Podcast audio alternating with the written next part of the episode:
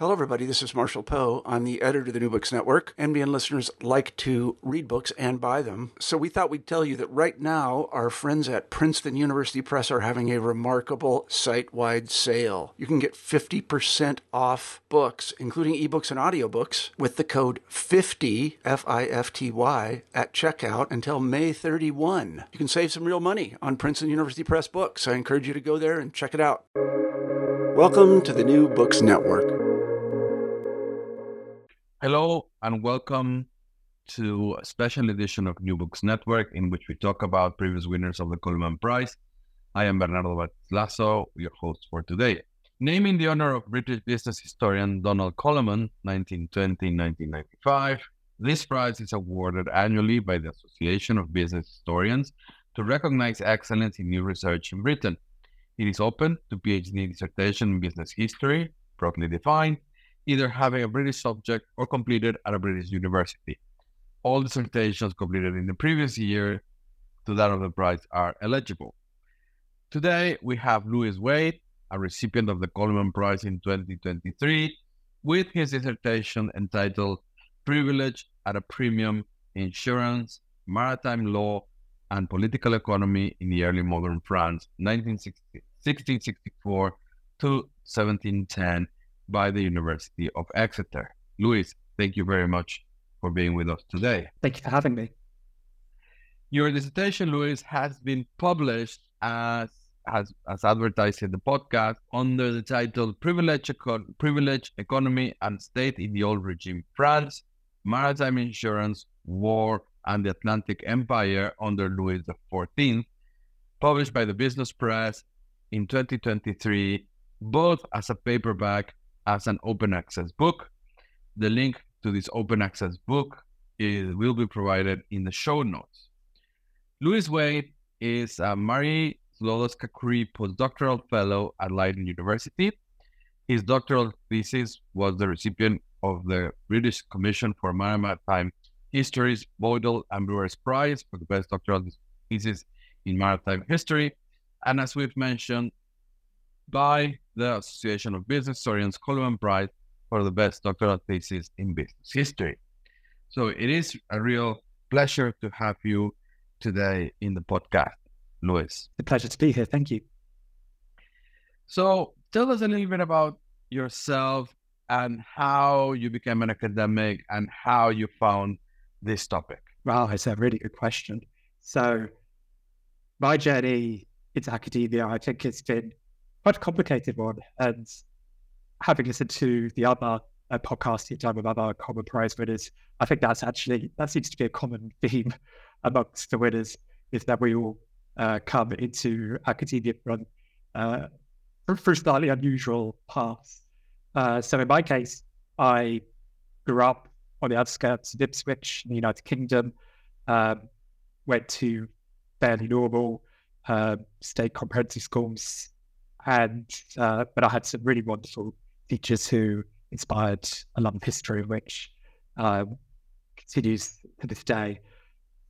As an undergraduate at Cambridge, I was blessed to have the support of some excellent academics, uh, in particular, Mary Lavin and Helen Pfeiffer. Uh, Helen supervised me for my undergraduate dissertation on, uh, on the English Levant Company and its operations in the Ottoman Empire in the early seventeenth century, and going to the archives for the first time, working with manuscript sources and developing my own arguments. That was the point for me. That was the turning point where I thought to myself, this is what I want to do for my life, for my career.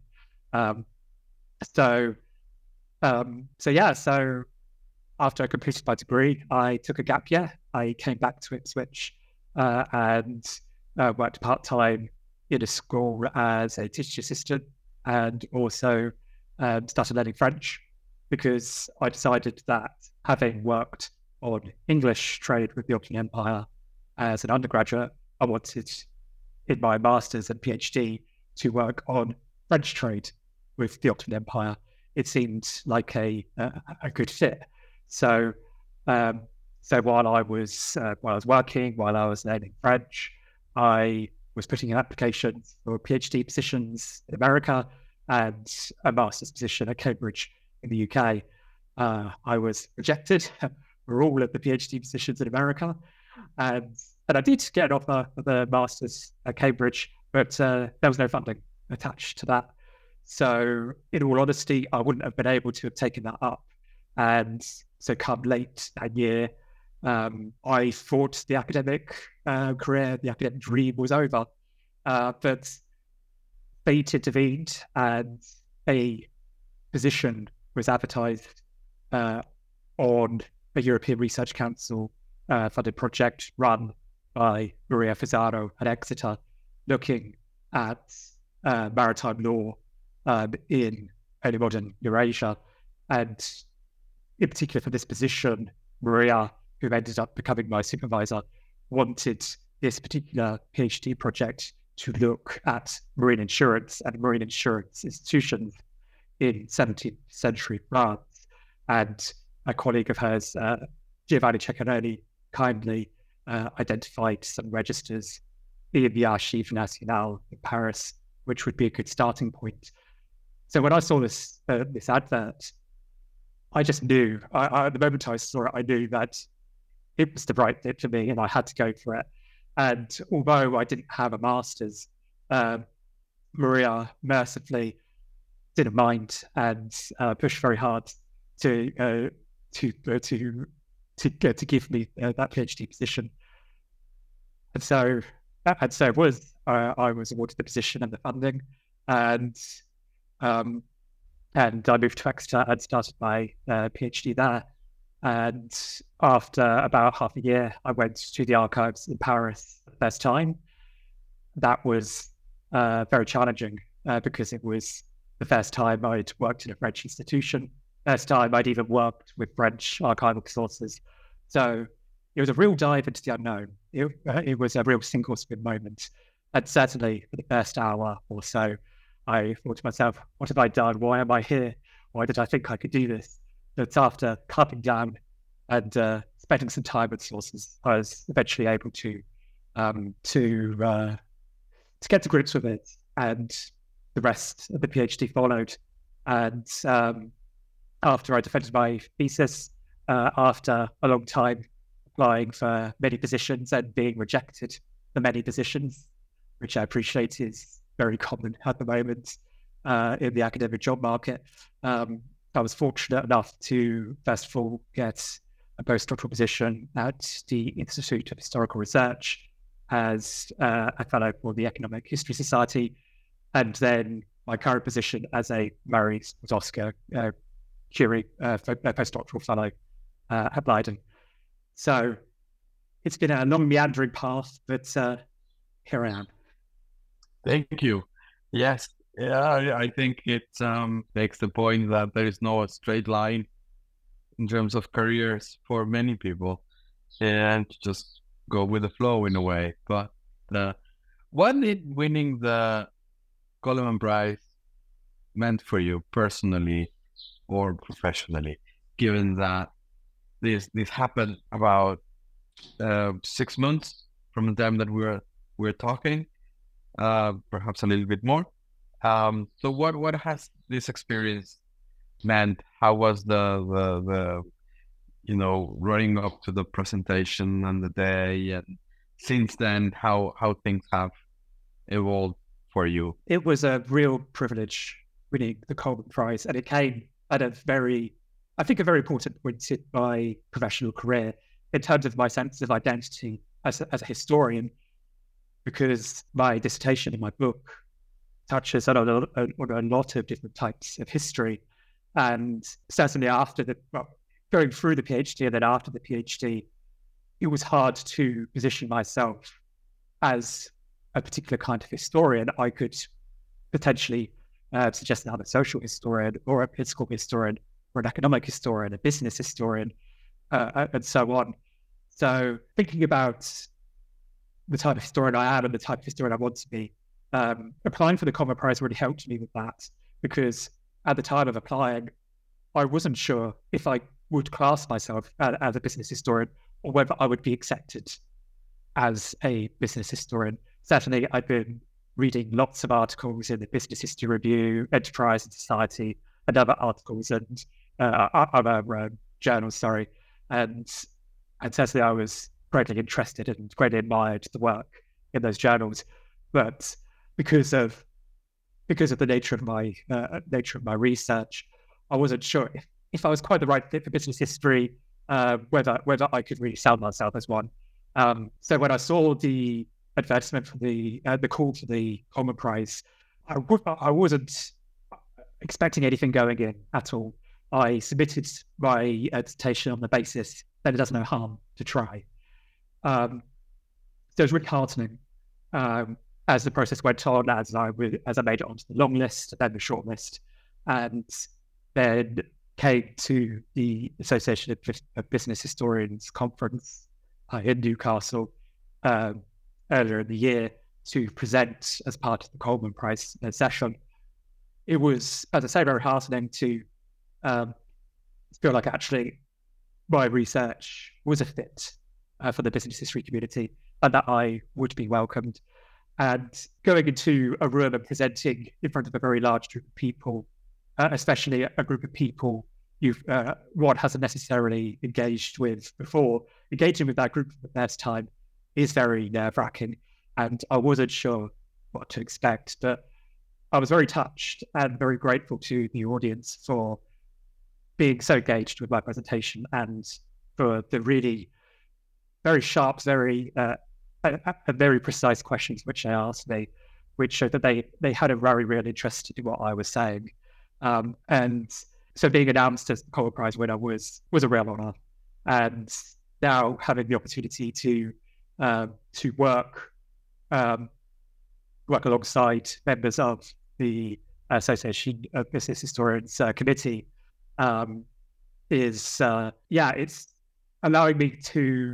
Uh, to develop my professional ties further and develop those links with the business history community on a surer, on a much surer footing than I would have done before. If beforehand I wasn't sure if I could say that I'm a business historian, now I am confident in saying that I am a business historian alongside being a historian of other things. It's it's okay to to be navigating those different identities at once. Taking uh, mo- moving things forward, uh, making a parenthesis before we go into the book, what sort of advice would you give to other colleagues we are, which are in a similar stage of development as you are, and in terms of about to finish or just finished their PhD, and then thinking about publishing this as a book or not, you know, the process of, because you've gone through a process of selecting a publisher. And then, as we said at the start of the, of the recording, you secure funding for this publication to be open source, which adds another layer of complexity that not a lot of people might be aware or uh, see the importance of that in the current climate of of publication. So um, some people would go for, so what made you go for the book and how did you manage this process is the question. So my advice to people finishing up their, uh, their PhD and thinking about their publication options, first and foremost, is to hang on in there to the extent that one can, of course, with the resources which you have at hand, um, because the academic job market is especially brutal right now. It is always brutal, but especially so at the moment. And while one is considering publication options, uh, pe- people will inevitably be applying for positions as well, postdoctoral positions, permanent positions, and they might find it takes a while for those applications to bear fruit.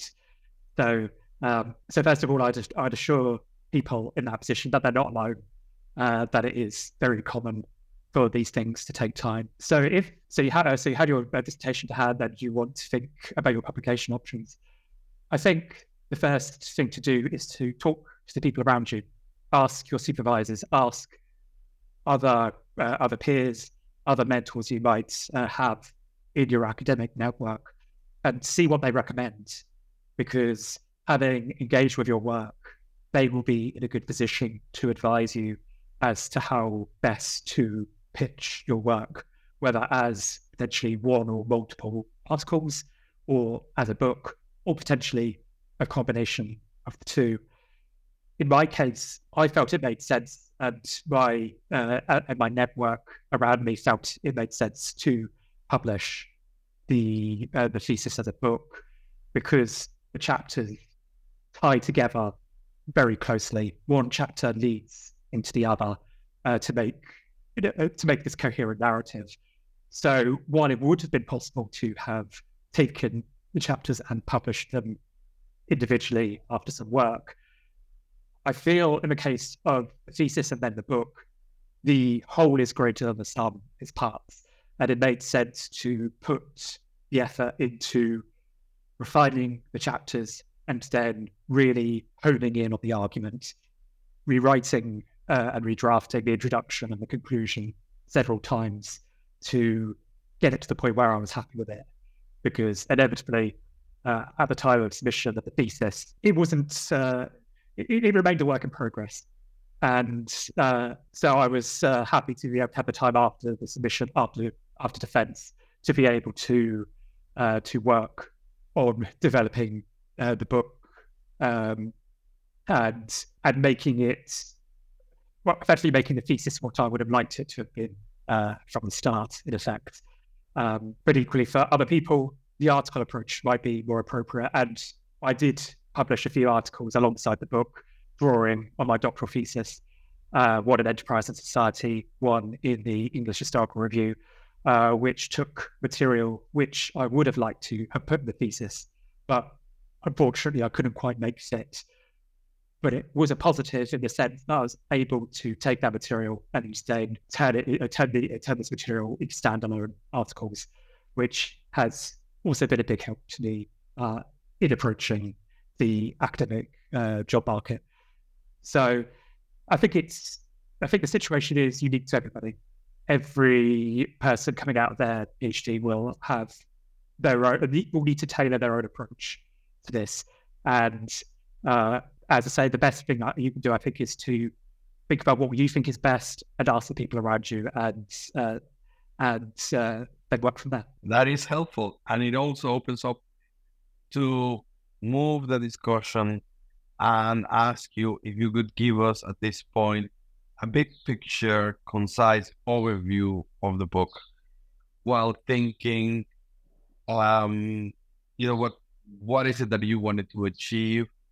And uh, we'll we'll pan out or, or flash out, yeah, bring out the some of the contributions that you make in the in the discussion uh, after after that. Sure. So in effect, my book is a study of the marine insurance market uh, in Paris under Louis the fourteenth. So in particular, I study two Uh, reinsurance institution established by Louis the fourteenth. The first being the Royal Insurance Chamber, uh, established in sixteen sixty-eight, and then the Royal Insurance Company, established in sixteen eighty-six. And to the best of my knowledge, uh, this company was the first chartered company in the history of marine insurance. So my book, my book works, I would, I would say, on two levels. On the, uh, the one side, there is the comparative element. Uh, I wish to explore the nature of the uh, Parisian marine insurance market and ask the broader question, well, why why did Paris not emerge as a leading insurance centre in the way in which London and Amsterdam, uh, the leading uh, markets in this period, and also The, the chief rivals to uh, to Paris, uh, to France more broadly, England and the Netherlands. Why did these markets achieve the levels of success which Paris uh, did not? And um, so uh, the discussion of the book unfolds as a result of that broader research question. And in the process, pivoting to the other side of the discussion, I also want to understand or present a new, uh, present a new understanding of of old regime France and how uh, of how, and how state intervention into the economy can give us a unique perspective on the nature of absolutism uh, in this period. So, just to to um, remind our, our our our viewers, you you are talking about seventeenth and eighteenth century France. We're talking about the regime of Louis the the the fourteenth and the nature of politics, which you you you bring out into the into the narrative in a very um, interesting and, and subtle way, in which you're coming in and out, and where those the creation of, of these companies and the importance of maritime law or maritime insurance, sorry, is is sitting within within this this discussion. Um, one of the other um, things that you do is that you try to revise the, the, the discussion about Colbert and Colbertian policies, and and to what extent it was really just the, you know, the it has uh, these these great tones of of of of um of, of of these policies, and in the process you also give us um, a very interesting insight into the actual workings of mercantilism at this at this point in time, because um, it, uh, uh, it's a leading question. Why would French French um, government officials or the king be interested in developing a maritime insurance market? You say it's a leading question. I think I think it's an excellent question, actually. So, um, so in effect, marine insurance was one of the key markets which was driving for the development of Amsterdam as a major commercial centre, and slowly but surely, uh, London would uh, would rise as well um, to prominence on the back of, uh, or or at least with this, with great support from its marine insur- insurance market. Marine insurance and commerce more broadly go very nicely hand in hand because of the way in which the marine insurance market allows merchants to spread spread their risks, uh, and. And the uh, the Amsterdam and London markets were able to do this on a level which other markets up to this point had not been able to do, and so it very much created this virtuous circle. And France looked on at the economic development of England, of the Netherlands, of, land, of London and Amsterdam with a great deal of envy and also frustration that France wasn't getting a slice of the action itself. As far as uh, the French were concerned, first of all, Jean-Baptiste Colbert, uh, Louis the fourteenth's uh, eminent Minister of Finance. Colbert was very frustrated because, as far as he was concerned, France was this incredible kingdom with this abundance of natural resources and incredible wealth. And yet somehow it was the Dutch who were ruling the seas, who had managed to establish this East India Company to create this colonial empire in the East Indies, um, with the, uh, the English doing the same to a certain extent. And so Colbert wanted to put the Dutch in their place, in effect, and assert what he saw as France's natural supremacy in commerce. And so, first of all, in sixteen sixty-four was the establishment of uh, the French East India and West India Companies. But at the same time, he was also Uh, contemplating plans for a marine insurance company. Uh, this did not materialize, um, but the Royal Insurance Chamber followed in sixteen sixty-eight.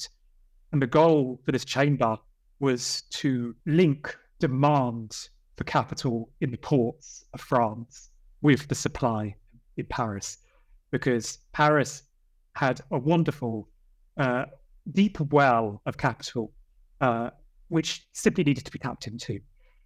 But there wasn't there wasn't at this point in time necessarily a very developed capital market in Paris. Uh, the institutions and the institutional frameworks necessary for such a market were not yet in place. So the Royal Insurance Chamber uh, was established and succeeded for a time in allowing merchants and ship owners in the ports of France, La Rochelle, Nantes, Um, so on, to seek coverage and seek finance from wealthy Parisian. And, um, and so, th- and as I said, it succeeded for a time. And equally with the establishment of the Royal Insurance Company in sixteen eighty-six, the goal was once again to get wealthy, uh, well-connected investors on board to support the development of maritime France. And again, this was with, uh, this was achieved with some success, but also with some challenges and some problems along the way. In the end, Paris was never able to achieve the sort of success which Amsterdam and London were able to do uh, to achieve. And a large part of the book is explained, well, why? Why is this the case? And as you mentioned, it is a question of, on the one hand, how institutions and financial institutions in general, financial markets in particular, are built in, at, at, you know, in the pre-industrial era, which is not something that happens easy. And, and it's something that we need to be reminded as, as people think that, um, you know, they have been there for, for ages. And in this sense, I think that, you tell me if it's fair, um, maritime insurance is pointing into an issue that becomes more prevalent during the Industrial Revolution, and that is the fact that individuals, family-run firms, no longer are able to assume the full risk of an enterprise. That assuming, you know, buying a ship that is going to go around the world and, and coming back is, it requires an amount of resources that goes beyond that, those that a single individual or a single family would have. Would that be fair? I think there is a great deal of truth in that. And historians of marine insurance in the pre-modern and the modern period, there is a lot, often a lot of emphasis on Frank Knight's distinction between risk and uncertainty, which I, I think is quite useful uh, uh, to us as historians.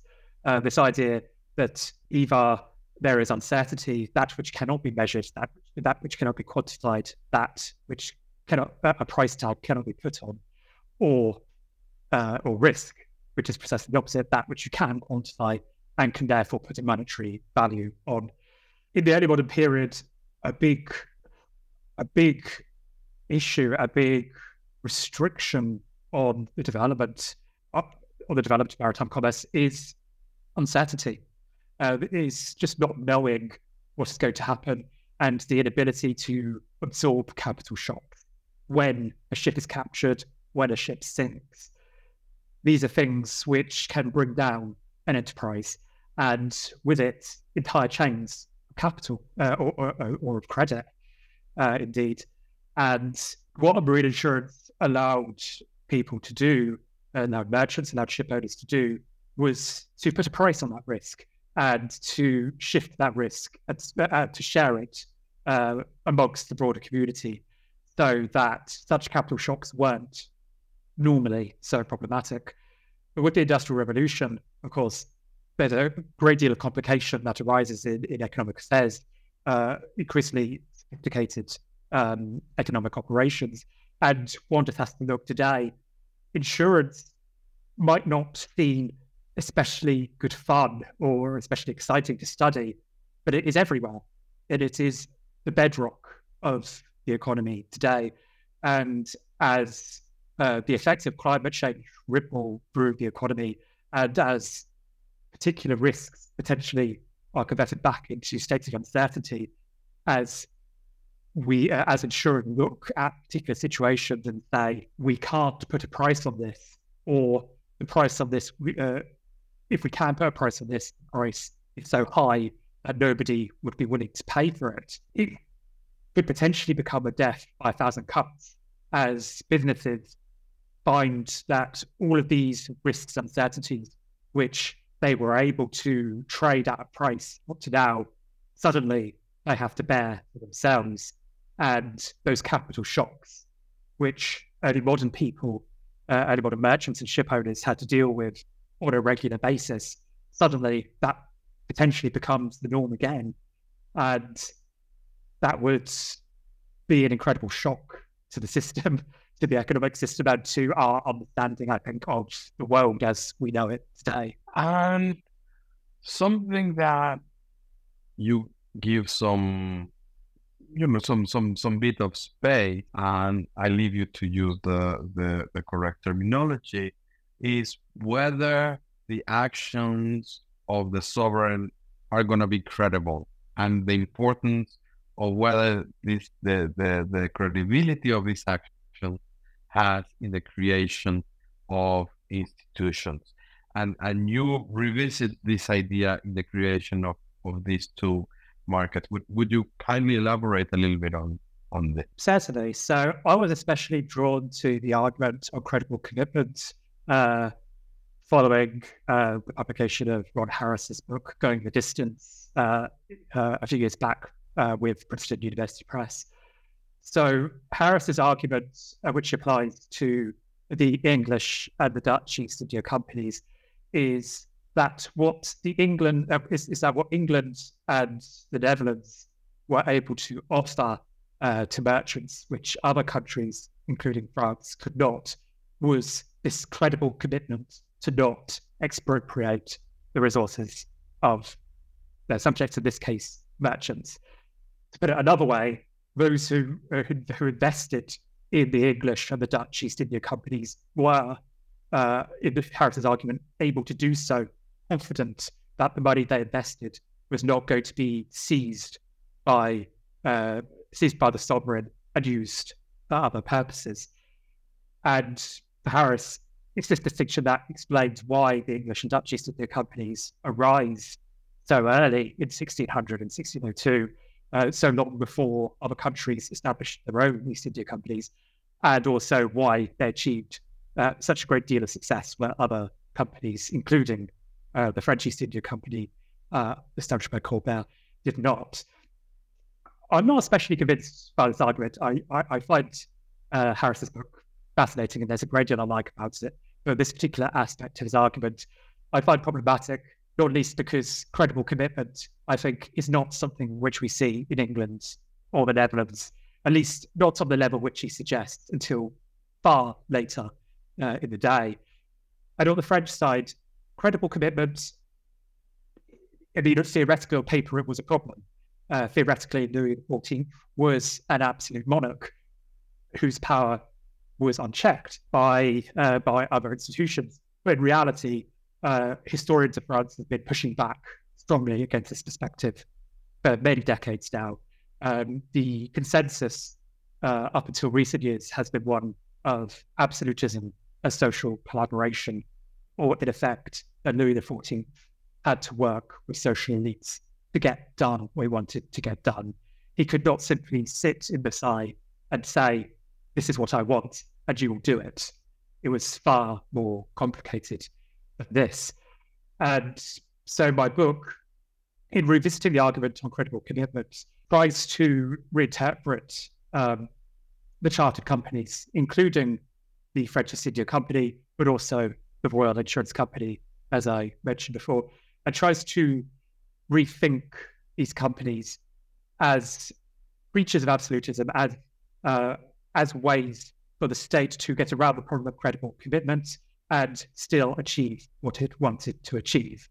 In effect, investors knew going in that there was a very good chance that their investment would be expropriated in one way or another, but they still invested because of the social, legal, um, economic privileges often uh, on offer to those who invested.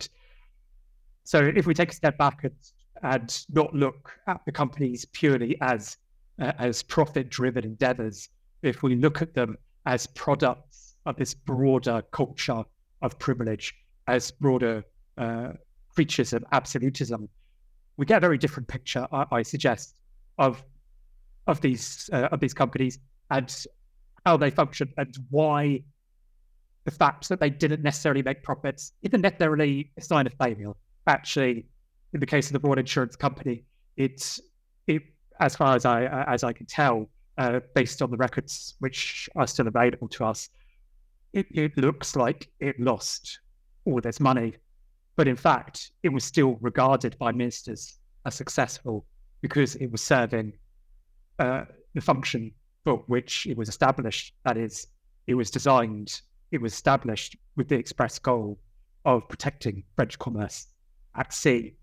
And in that sense, it had succeeded. And that's one of the things that I, that I very much like from, from your discussion, without making this uh, a whole discussion of credible commitment and North and, and institutions, but certainly a little bit of a, a small criticism in this overemphasis into property rights as the drivers of long-term institutions and long-term development, which is probably at the heart of colleagues like uh, like Acemoglu, who's who's been very successful with their books. But you know, there there's been a, um, some some discussion on on that. But let let let's move on.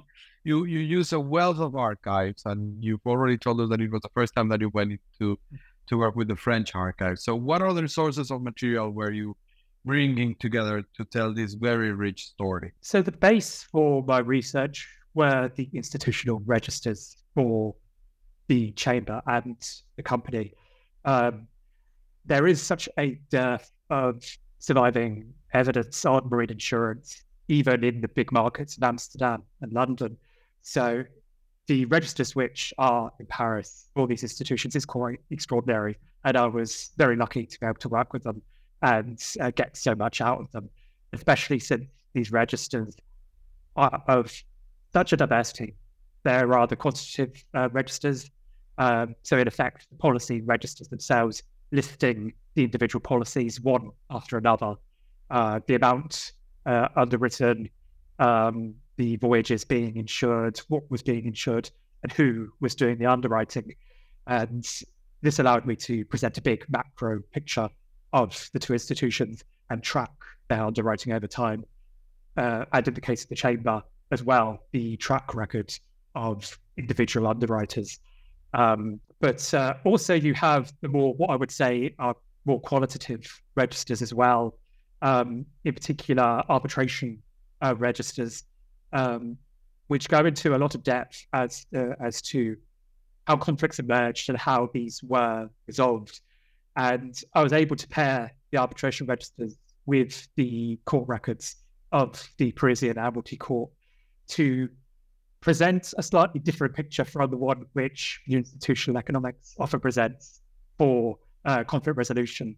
That is, um, in the case of seventeenth century Paris and for, for marine insurance, it wasn't simply a case of uh, of choosing arbitration uh, over the court system because it was cheaper and uh, and so on.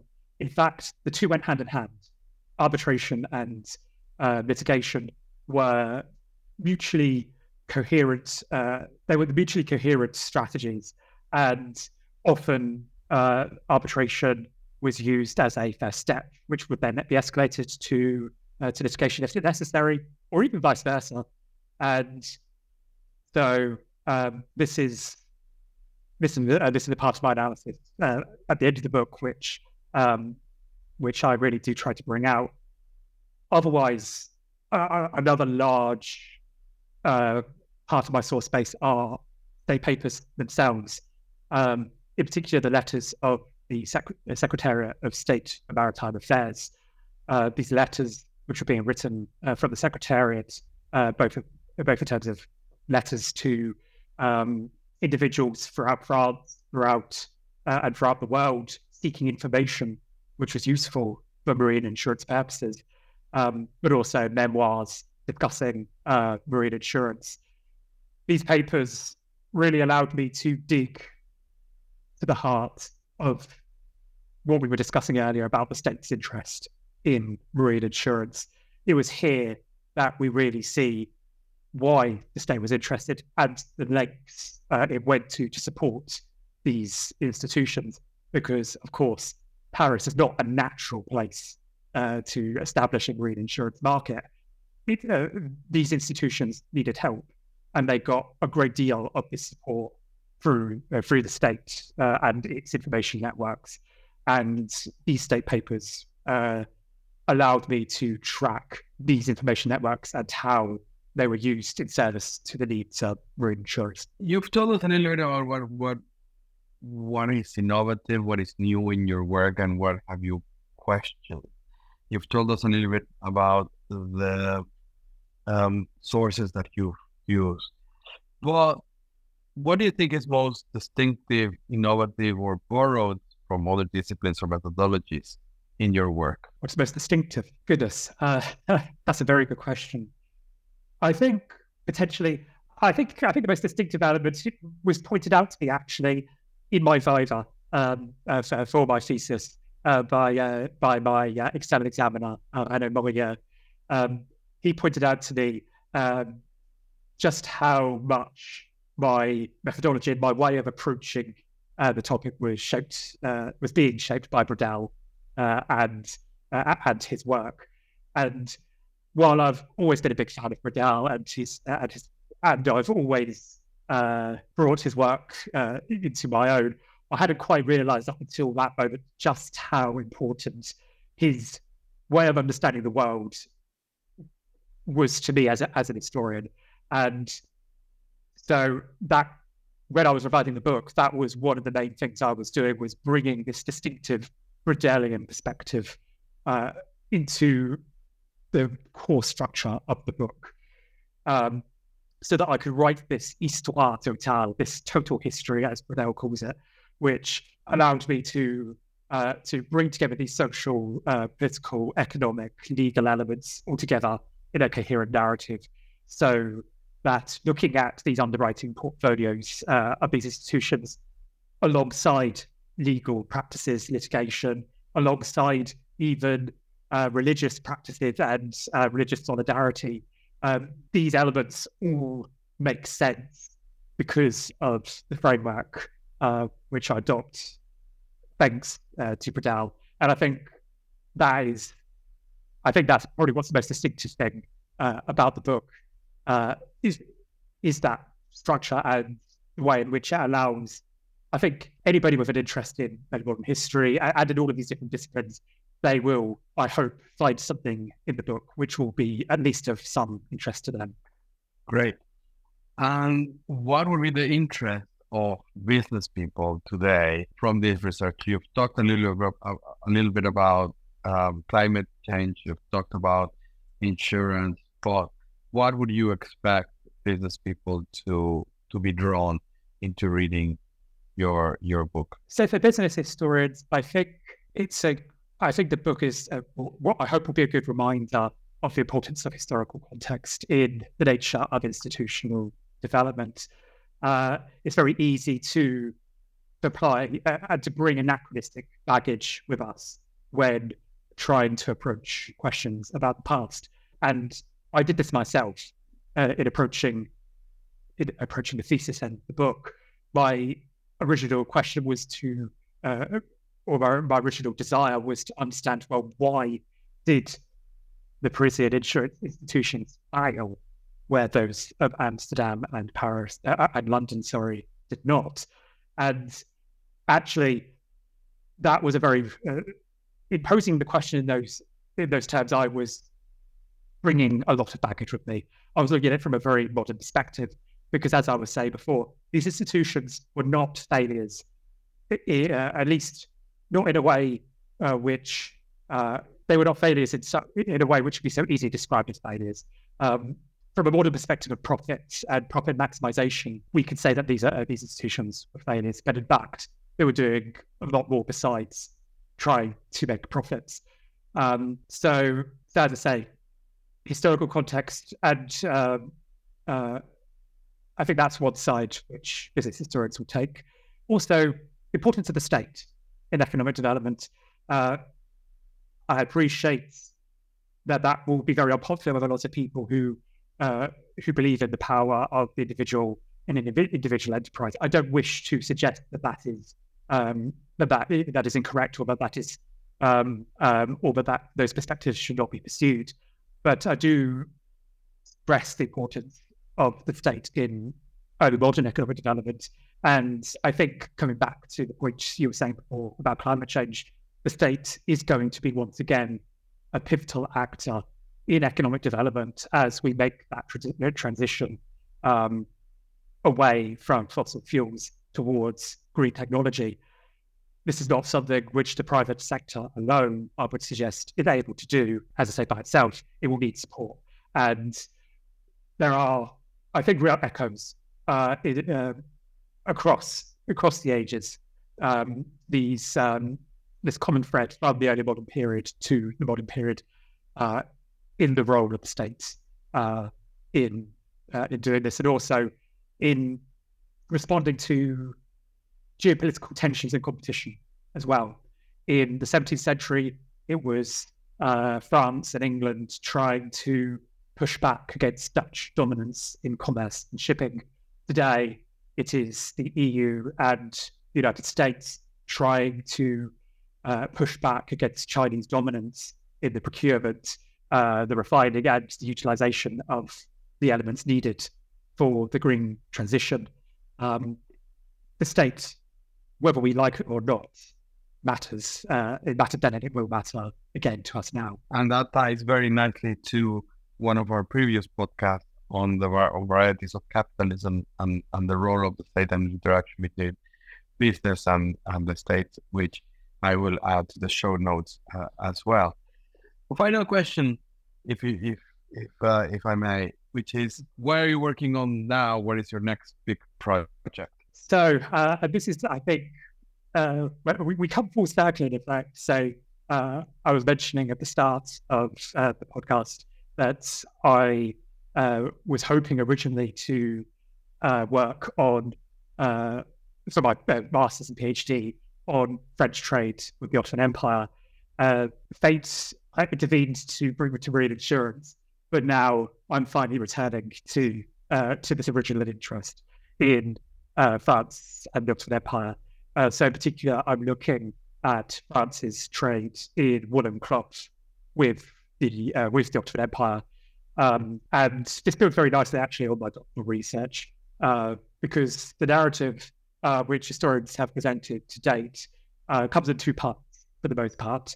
Um, firstly, the analysis tends to centre on the interventions of Colbert, uh, who was everywhere uh, in the French economy uh, in the sixteen sixties and seventies uh, up until his death in sixteen eighty-three. Colbert intervened uh, in um, in this industry uh, to try and promote French trade with the Ottoman Empire.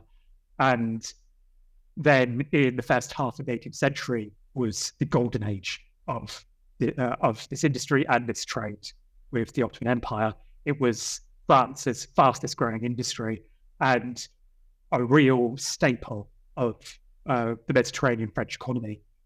But how we get from Colbert's interventions to this golden age, I argue, actually hasn't been uh, hasn't really been explored. Colbert died in sixteen eighty-three, but the factories, uh, the cloth factories he was supporting, were on the verge of bankruptcy, and trade with the Ottoman Empire remained fairly weak. Um, the English remained the dominant players, and yet within seventeen years, by the turn of the eighteenth century, France was establishing itself as a major player alongside the English, and within a few decades would become the dominant player. So why? What happens in this intervening period to explain this rapid change of fortune? In exploring that, I, I, I seek to shift the perspective by looking um, in part, not only on uh, the Mediterranean perspective, that is France's trade with the Ottoman Empire, but also uh, the trade of this cloth um, in Asia more broadly, in particular in India, in Siam, uh, through the French East India Company. Um, the investment of the French East India Company in this industry was very significant. And I see this as the forgotten part of the story.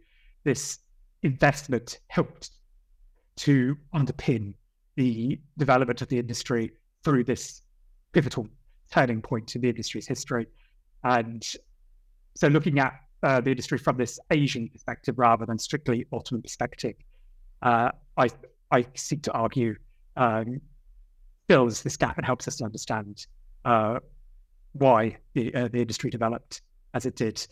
The project is at an early stage, and I am um, having great fun at the moment working through some archival uh, material, and I look forward to being back in the archives in the coming months to uh, continue the project further. And we look forward to having you back in New Books Network when, when you have the publication out, because I'm sure it's going to make another riveting read.